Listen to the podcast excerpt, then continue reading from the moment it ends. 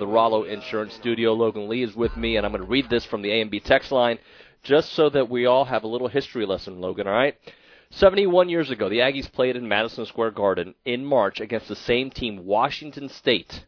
Checking to see if they won, but it must have been a Southwest Conference Woody Walker played in that game, according to his wife, Joy Walker, and their daughter. That's from Deborah there on the A&B text line. I did not know. Neither did I. The more you know, Logan. The more you know. The more you know. Hey, uh, enjoyed traveling with you yesterday. We are here. Uh, big game, obviously tonight. I, uh, I hopefully I, I don't I didn't sound as a pessimist when I was breaking down what Washington State does well because they do a lot of things well. Uh, the reality is, I think when A and M plays their style of basketball, they can beat anybody in the country.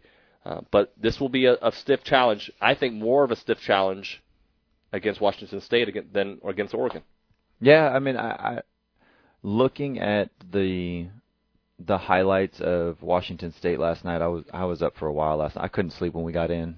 I, I was all hyped. We were in New York and going to Madison Square Garden to watch the Aggies play, and I, I was I was really hyped up. So I was watching a bunch of film, and uh, this is a good team. This is a better team than I thought. Mm-hmm.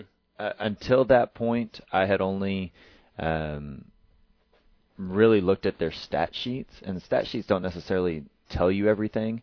Uh, but man, their highlights they are athletic, they are quick, they as many threes as they get up, they are just as aggressive off the dribble.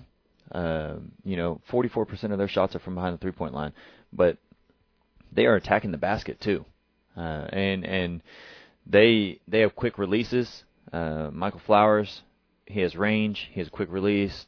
Tyrell, Tyrell Roberts, uh, quick release, but uh, he's only 5'11 and he can he can get through the defenders through into the paint. And man, I don't know how to say his name. Obo Gigi. Yeah, Obo, I saw that. Yep.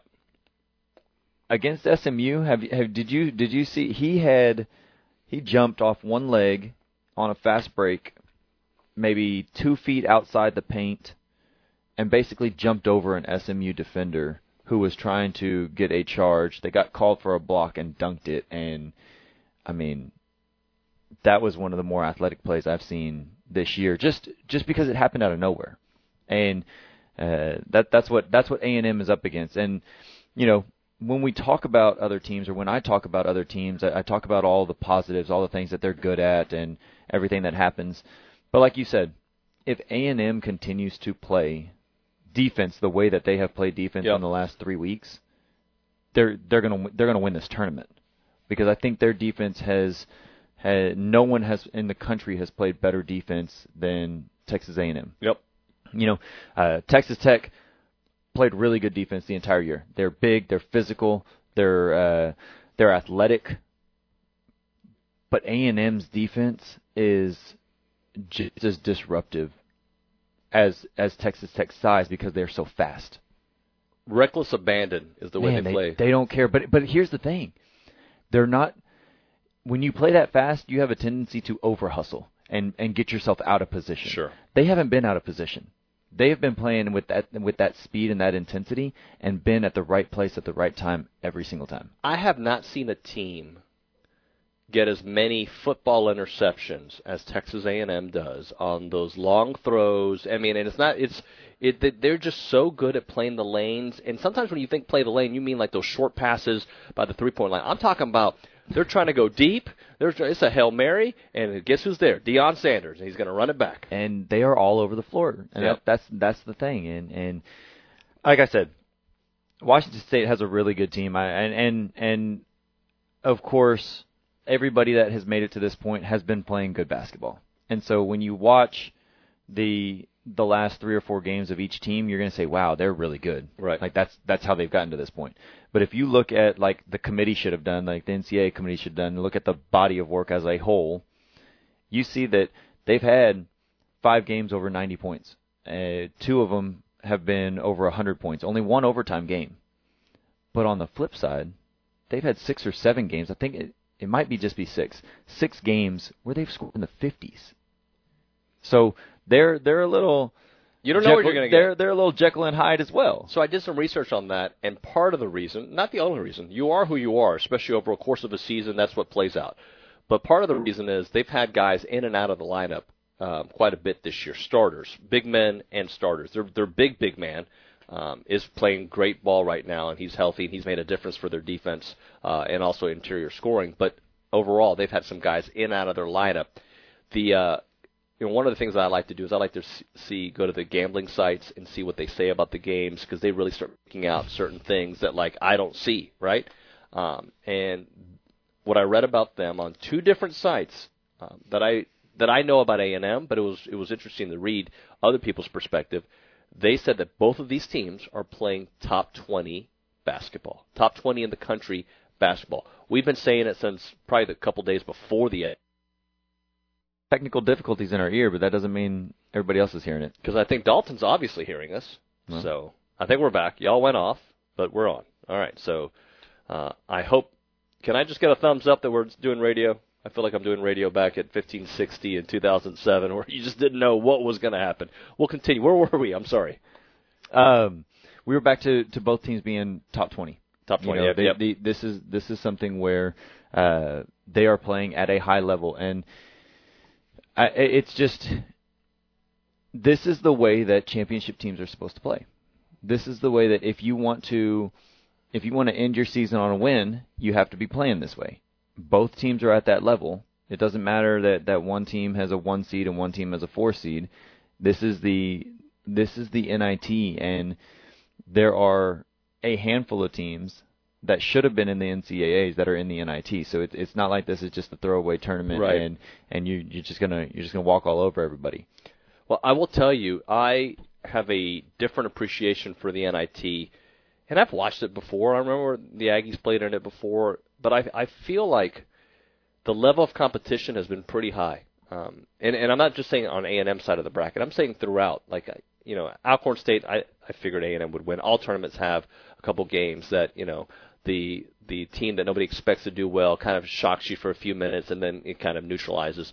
But I've been very impressed with this style of tournament because the quality of teams has been very good, and I think the teams that are left can play ball with anybody in the country. Yeah, I haven't watched St. Bonaventure. I, I know their reputation. I haven't watched them, but I know what Xavier can do. Obviously, we've done a lot of research with Washington State. I uh, I have a little bias against St. Bonaventure right now. I went downstairs to the lobby. They're staying. The fans are staying in our hotel, and uh, they saw my Texas A&M basketball shirt, and I was just getting piercing daggers as I was walking through what? the lobby. I'm talking about the the cheerleading squad. I think some of their their parents are fans yeah. of either the cheerleading squad or the team, whatever it was, and I had to walk right through them and didn't know they were here. Found out very quickly they were not happy that I was wearing a Texas A&M shirt. Here's my thing. I don't care what you wear. right? You want to wear your school shirt, I'm probably not going to say something to you in a in a neutral site city.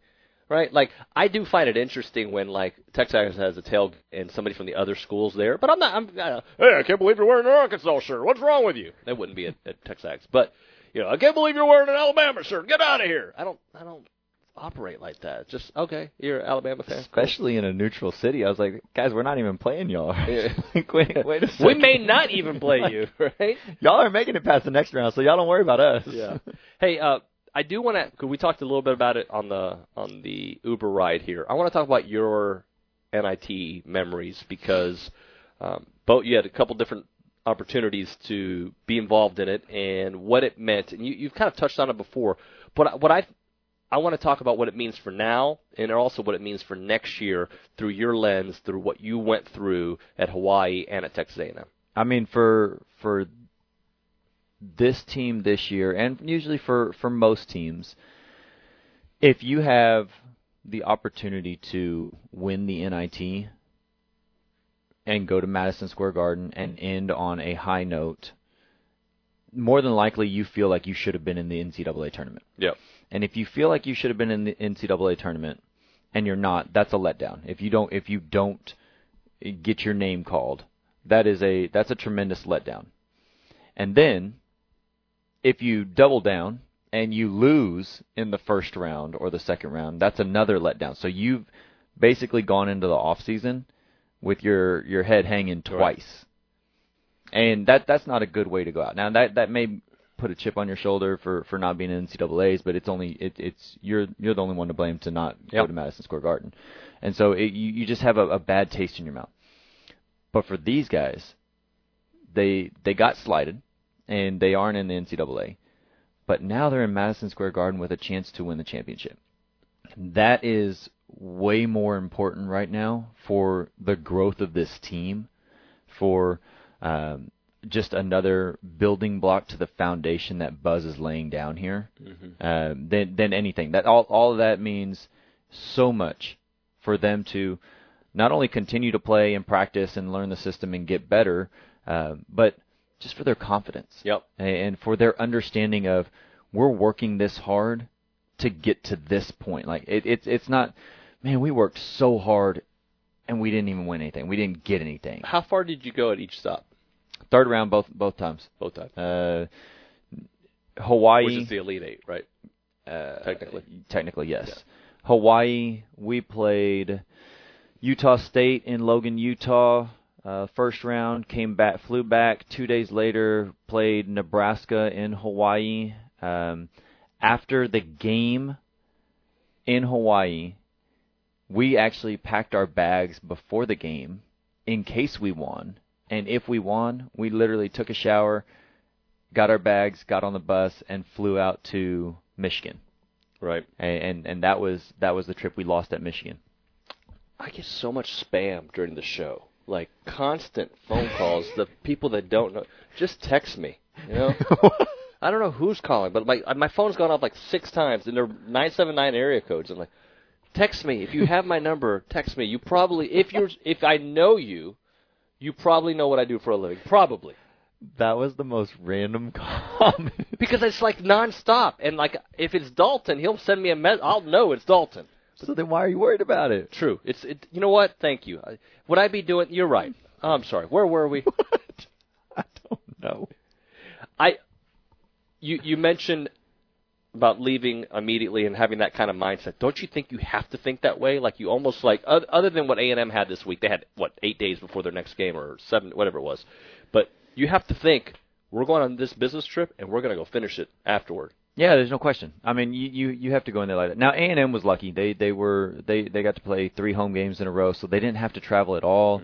Uh, they they got to sleep in their own beds, uh, work out in their own gym, have their same routine for everything. So that that's that's a uh, that's a blessing for them. Um, but you know, to be in New York, to play at Madison Square Garden, I can only imagine how excited, how how pumped these guys are. You know, I both times in the NIT I didn't make it to, to Madison Square Garden. Right. You know, we we lost in the third round. We we didn't get there. The 2008 team with Turgeon's first year, they played in Madison Square Garden in the preseason NIT and won it all. Yeah. Um, then and that was an awesome feeling. I was with the team that time, and that that was that was awesome just to be on the sidelines and and watch Joe and Dominique and everybody be able to hold a trophy on Madison Square Garden on the half court at Madison Square Garden. That's pretty awesome. Yeah. I want I want this for for the guys this year. You know, to to have a an NIT trophy being able to be held on Madison Square Garden. That's that's a memory that none of them will forget. Yeah, and, and look, I, I we talked about it when they got the the NCAA snub and they got invited to the NIT. For perception reasons, the NCAA tournament, financial reasons, right? It's it's way better. I get that, right? From a pure basketball sense and learning to grind. Now, I do think that this team could have made a run to the Sweet 16. I, I do believe that. Uh, depending on how things play out, they were playing well against anybody. But I love the opportunity that this team is still playing basketball in the SEC. They're the only team left playing basketball. Say it's the NIT, say it's the NCAA tournament, and, and I'm not talking about the CBI. I'm just talking about the two big tournaments, the NCAA being the big, big one, and this is a nice tournament to be in. I like the fact that this core group is playing together um, because next year, I expect what we were hoping was going to happen this year to happen next year, and maybe even a deeper run. Yeah, I he, my disappointment lies in the fact that I definitely think that the way that they've been playing on defense would have given them the opportunity to win one or two games in the NCAA tournament, maybe make it to the second weekend. Yep. And you know, going to a Sweet 16 is way better than the NIT. No, no matter Yeah. no matter what happens. I mean, obviously, even if they win, I, I bad. And I think A and M shut them down and Yeah. Said, "No, y'all don't want it. Y'all don't want it as bad as us." And and A and M came out and played. All right, let's continue that. We can uh, absolutely take your text messages on the A&B text line, 979-693-1150, or the uh, BCSI hotline. Uh, we'll continue talking with Logan. He's going to stay a little bit longer since we are here on the trip. Also, later on, uh, check out TexAgs.com, our pregame conversation. We're going to talk a little bit about some keys to that game and some other little nuggets that we're going to come up with to uh, get you ready for the Washington State Texas A&M NIT Final Four matchup here from New York City and Madison Square Garden. Lucky Land Casino asking people what's the weirdest place you've gotten lucky? Lucky? In line at the deli, I guess? Aha, in my dentist's office. More than once, actually. Do I have to say? Yes, you do. In the car before my kids' PTA meeting. Really? Yes. Excuse me, what's the weirdest place you've gotten lucky? I never win and tell. Well, there you have it. You can get lucky anywhere playing at LuckyLandSlots.com. Play for free right now. Are you feeling lucky? No purchase necessary. Void where prohibited by law. 18 plus. Terms and conditions apply. See website for details.